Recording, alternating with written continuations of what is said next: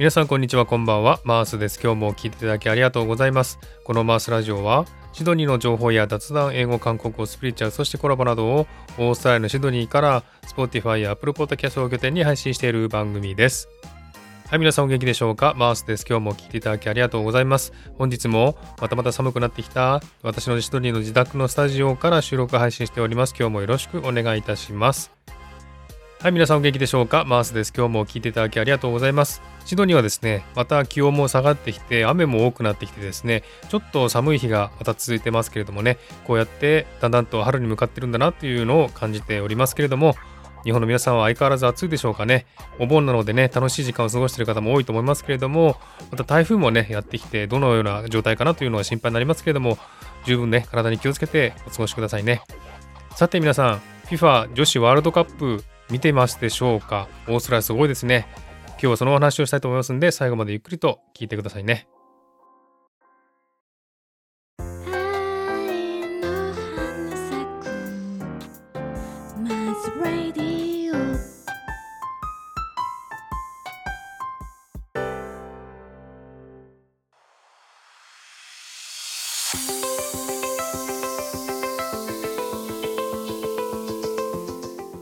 はい、えー、皆さんですね、この今盛り上がっている FIFA 女子ワールドカップ2023をご覧になっていらっしゃいますでしょうか私はですね、試合を見て本当にね、興奮してしまいました。そして私だけではなく、オーストラリア国民全体がですね、とても盛り上がっている時期なんですね。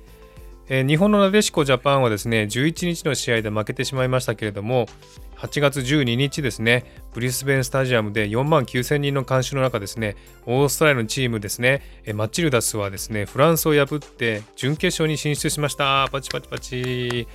いやー、この試合見てたんですもう本当にね、すごかったですね。最後は本当にガッツポーズしてしまいました。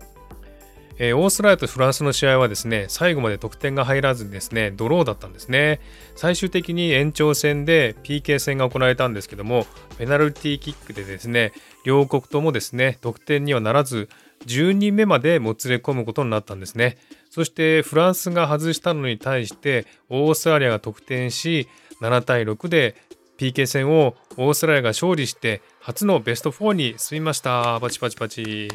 や、この瞬間見てました。本当に私も嬉しかったんですけれども、えー、そしてそのですね、後なんですけれども、8月15日ですね、この放送が配信される本日、同じく準決勝チームのスペインとスウェーデンの試合があるんですね。そして明日ですね、16日にオーストラリアとイングランドの準決勝の試合があるんですね。本当に楽しみです。この4強のチームがですね、8月19日に3位決定戦をし、そして8月20日にですね、決勝戦で戦うわけなんですけれども、どの国が優勝するのか、とても楽しみです。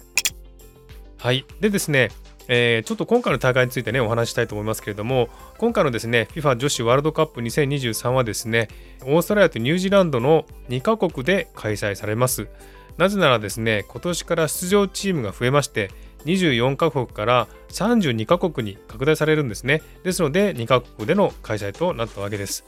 オーストラリアではですね、ブリスベン、メルボルン、パース、アデレード、シドニーで行われまして、ニュージーランドではダニーデン、オークランド、ハミルトン、ウェリントンという場所で試合が行われる予定となっています。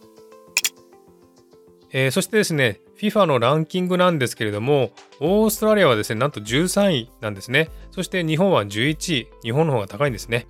そしてランキング1位なんですけども、アメリカ、2位はドイツ、3位はスウェーデン、4位がイングランド、そして5位がフランスという順番になっているそうです。ですのでね、ランキング13位のオーストラリアは、ランキング5位のフランスを破って、オーストラリアでは大騒ぎをしております。えー、日本はですね、ランキング3位のスウェーデンと戦って負けてしまいましたね。残念ですが仕方ないという感じです。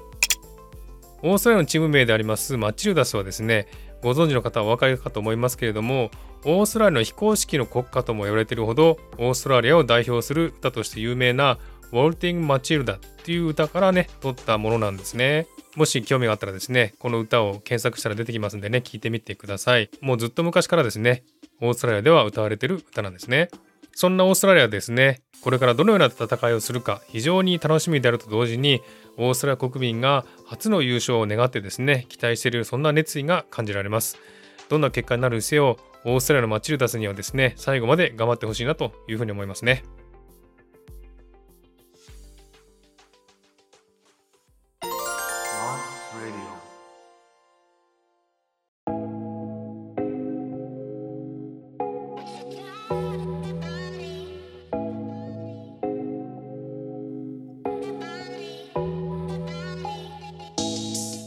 はい、えー、そんなですね、盛り上がっている FIFA 女子ワールドカップ2023なんですけれども、今回ですね、この大会に関して、オーストラリアのですね、ちょっと面白いニュースをね、見ました。何かと言いますと、今回のですね、FIFA 女子ワールドカップ2023に出場するオーストラリアのチームが、もし決勝まで進んだ際には、オーストラリアのですね、アルパジーニ首相は、祝日をですね、設けるように各州に呼びかけるというニュースを見たんですね。それほどオーストラリアではとても盛り上がっているということなんですね。